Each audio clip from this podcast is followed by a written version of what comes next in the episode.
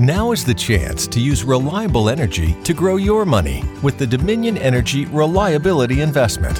Our new investment product offers competitive returns, no maintenance fees, and flexible online access to your money. Make the reliable investment in reliable energy. The Dominion Energy Reliability Investment. To find out more, go online to reliabilityinvestment.com. That's reliabilityinvestment.com.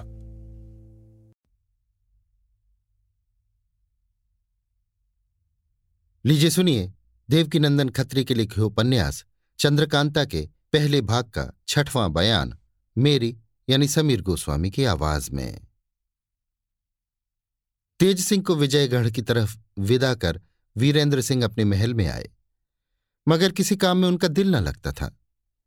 हरदम चंद्रकांता की याद में सिर झुकाए बैठे रहना और जब कभी निराश हो जाना तो चंद्रकांता की तस्वीर अपने सामने रखकर बातें किया करना। या पलंग पर लेट मुँह ढाप खूब रोना। बस, यही उनका काम था। अगर कोई पूछता तो बातें बना देते। वीरेंद्र सिंह के बाप सुरेंद्र सिंह को वीरेंद्र सिंह का सब हाल मालूम था, मगर क्या करते? कुछ बस नहीं चलता था। क्योंकि विजयगढ़ का राजा उनसे बहुत ज़बरदस्त था और हमेशा उन पर हुकूमत रखता था। वीरेंद्र सिंह ने तेज सिंह को विजयगढ़ जाती बार कह दिया था कि तुम आज ही लौट आना। रात बारह बजे तक वीरेंद्र सिंह ने तेज सिंह की राह देखी। जब वो ना आए तो उनकी घबराहट और भी ज़्यादा हो गई। आखिर अपने को संभाला और मसहरी पर लेट दरवाजे की तरफ़ देखने लगे। सवेरा हुआ ही चाहता था कि तेज सिंह पीठ पर एक गट्ठा लादे आ पहुँचे। पहरे वाले इस हालत में इनको देख हैरान थे, मगर खौफ से कुछ कह नहीं सकते थे। तेज सिंह ने वीरेंद्र सिंह के कमरे में पहुंचकर देखा कि अभी तक वे जाग रहे हैं। वीरेंद्र सिंह तेज सिंह को देखते ही उठ खड़े हुए और बोले, कहो भाई, क्या खबर लाए? तेज सिंह ने वहाँ का सब हाल सुनाया। चंद्रकांता की चिट्ठी हाथ पर रख दी। अहमद की गठरी खोल के दिखा दिया और कहा, ये चिट्ठी है और ये सौगात। वीरेंद्र सिंह बहुत खुश हुए। चिट्ठी को कई मर्तबा पढ़ा और आँखों से लगाया। फिर तेज सिंह से कहा, सुनो भाई, इस अहमद को ऐसी जगह रखो जहाँ किसी को मालूम ना हो। अगर जयसिंह को खबर लगेगी तो फसाद बढ़ जाएगा। तेज सिंह, मैं इस बात को पहले ही सोच चुका हूँ। मैं इसको एक पहाड़ी खोह में रखाता हूँ, जिसको मैं ही जानता हूँ। ये कहकर तेज सिंह ने फिर अहमद की गठरी बांधी और एक प्यादे को भेजकर देवी सिंह नामी अय्यार को बुलाया, जो तेज सिंह का शागिर्द, दिली दोस्त और रिश्ते में साला लगता था। तथा अय्यारी के फन में भी तेज सिंह से किसी तरह कम न था। जब देवी सिंह आ गए तब तेज सिंह ने अहमद की गठरी अपनी पीठ पर ला दी और देवी सिंह से कहा, आओ, हमारे साथ चलो, तुमसे एक काम है। देवी सिंह ने कहा, गुरुजी, वो गठरी मुझको दो, मैं ले चलूँ। मेरे रहते ये काम आपको अच्छा नहीं लगता। आखिर देवी सिंह ने वो गठरी पीठ पर लाद ली और तेज सिंह के पीछे चल पड़े। वे दोनों शहर के बाहर ही जंगल और पहाड़ियों में घूम घुमव्वे पेचीदे रास्तों में जाते जाते दो कोस के करीब पहुंचकर एक अंधेरी खोह में घुसे। थोड़ी देर चलने के बाद कुछ रोशनी मिली। वहाँ जाकर तेज सिंह ठहर गए और देवी सिंह से बोले, गठरी रख दो। देवी सिंह गठरी रखकर, गुरुजी, ये तो अजीब जगह है। अगर कोई आवे भी तो यहाँ से जाना मुश्किल हो जाए। तेज सिंह, सुनो देवी सिंह, इस जगह को मेरे सिवाय कोई नहीं जानता। तुमको अपना दिली दोस्त समझकर ले आया हूँ। तुम्हें अभी बहुत कुछ काम करना होगा। देवी सिंह, मैं तुम्हारा ताबेदार हूँ। तुम गुरु हो, क्योंकि अय्यारी तुम्ही ने मुझको सिखाई है।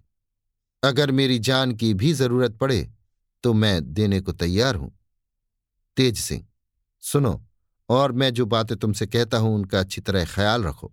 ये सामने, जो पत्थर का दरवाज़ा देखते हो, इसको खोलना सिवाय मेरे कोई भी नहीं जानता, या फिर मेरे उस्ताद, जिन्होंने मुझको अय्यारी सिखाई। वे जानते थे। वे तो अब हैं नहीं, मर गए।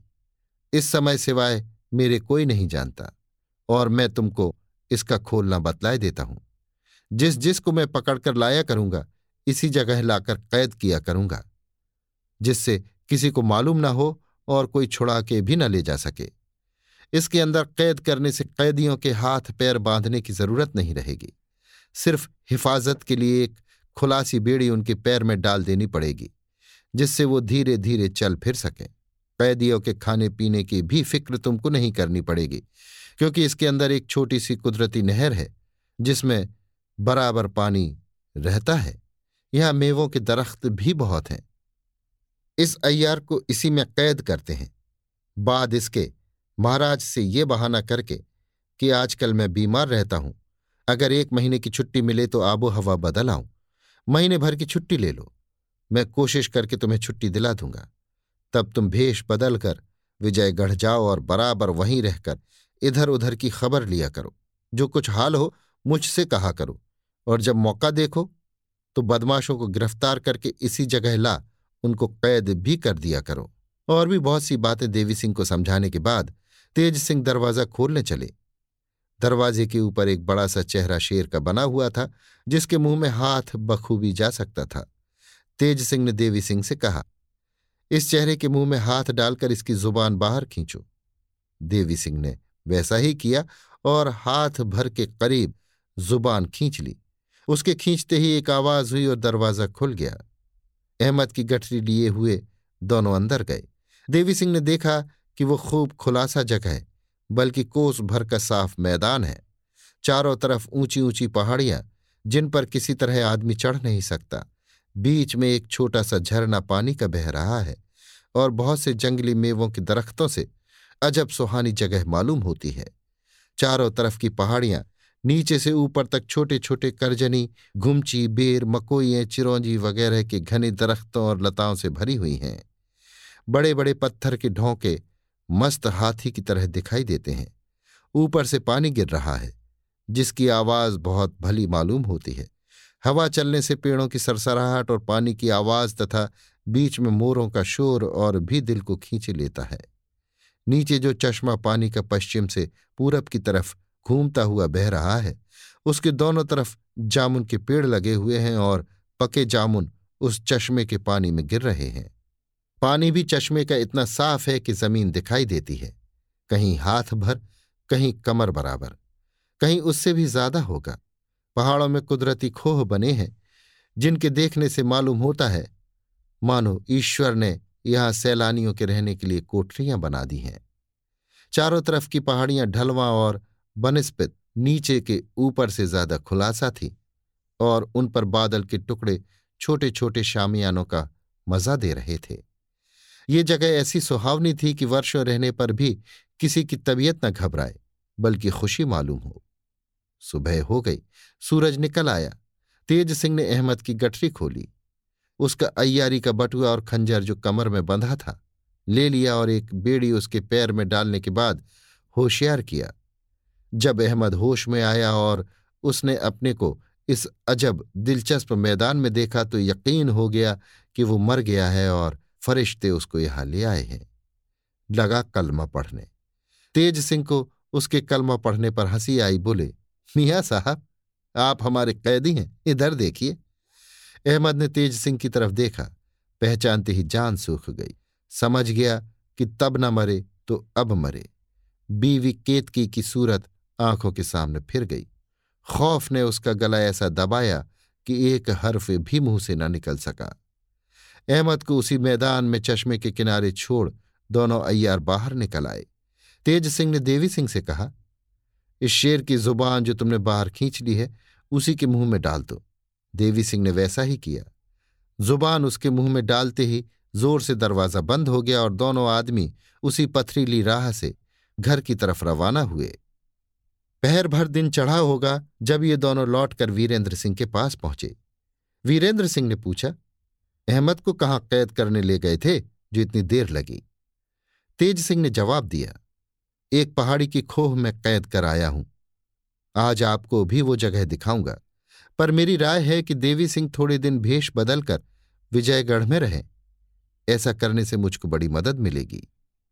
इसके बाद वो सब बातें भी वीरेंद्र सिंह को कह सुनाई, जो खोह में देवी सिंह को समझाई थी। और जो कुछ राय ठहरी थी, वो भी कहा जिसे वीरेंद्र सिंह ने बहुत पसंद किया। स्नान, पूजा और मामूली कामों से फुर्सत पा दोनों आदमी देवी सिंह को साथ लिए राजदरबार में गए। देवी सिंह ने छुट्टी के लिए अर्ज़ किया। राजा देवी सिंह को बहुत चाहते थे। छुट्टी देना मंजूर न था। कहने लगे, हम तुम्हारी दवा यहाँ ही कराएँगे। आखिर वीरेंद्र सिंह और तेज सिंह की सिफारिश से छुट्टी मिली। दरबार बर्खास्त होने पर वीरेंद्र सिंह राजा के साथ महल में चले गए और तेज सिंह अपने पिता जीत सिंह के साथ घर आए। देवी सिंह को भी साथ लाए और सफ़र की तैयारी कर उसी समय उनको रवाना कर दिया। जाती दफ़ा उन्हें और कई बातें समझा दी। दूसरे दिन तेज सिंह अपने साथ वीरेंद्र सिंह को उस घाटी में ले गए, जहाँ अहमद को कैद किया था। कुमार उस जगह को देखकर बहुत ही खुश हुए और बोले, भाई इस जगह को देखकर तो मेरे दिल में बहुत सी बातें पैदा होती हैं। तेज सिंह ने कहा, पहले पहले इस जगह को देखकर मैं तो आपसे भी ज़्यादा हैरान हुआ था, मगर गुरुजी ने बहुत कुछ हाल वहाँ का समझाकर मेरी दिल जमई कर दी थी, जो किसी दूसरे वक्त आपसे कहूँगा। वीरेंद्र सिंह इस बात को सुनकर और भी हैरान हुए और उस घाटी की कैफियत जानने के लिए जिद करने लगे। आखिर तेज सिंह ने वहाँ का हाल, जो कुछ अपने गुरु से सुना था, कहा जिसे सुनकर वीरेंद्र सिंह बहुत प्रसन्न हुए। तेज सिंह ने वीरेंद्र सिंह से क्या कहा? वे इतना खुश क्यों हुए? और ये घाटी कैसी थी? ये सब हाल किसी दूसरे मौके पर बयान किया जाएगा। वे दोनों यहाँ से रवाना हो अपने महल पर आए। कुमार ने कहा, भाई, अब तो मेरा हौसला बहुत बढ़ गया है। जी में आता है कि जयसिंह से लड़ जाऊँ।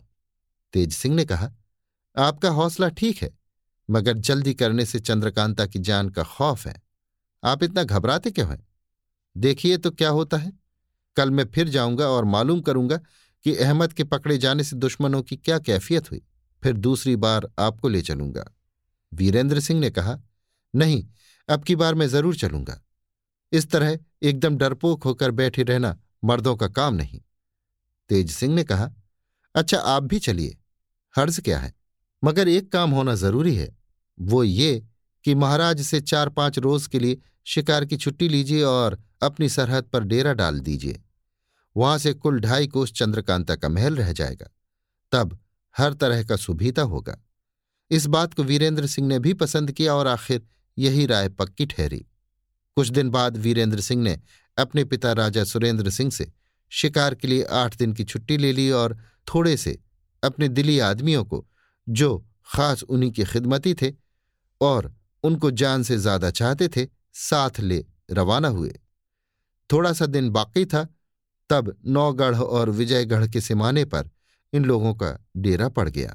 रात भर वहाँ मुकाम रहा और ये राय ठहरी कि पहले तेज सिंह विजयगढ़ जाकर हाल चाल ले आवें। अभी आप सुन रहे थे देवकीनंदन खत्री के लिखे उपन्यास चंद्रकांता के पहले भाग के छठवें बयान को। मेरी यानी समीर गोस्वामी की आवाज़ में।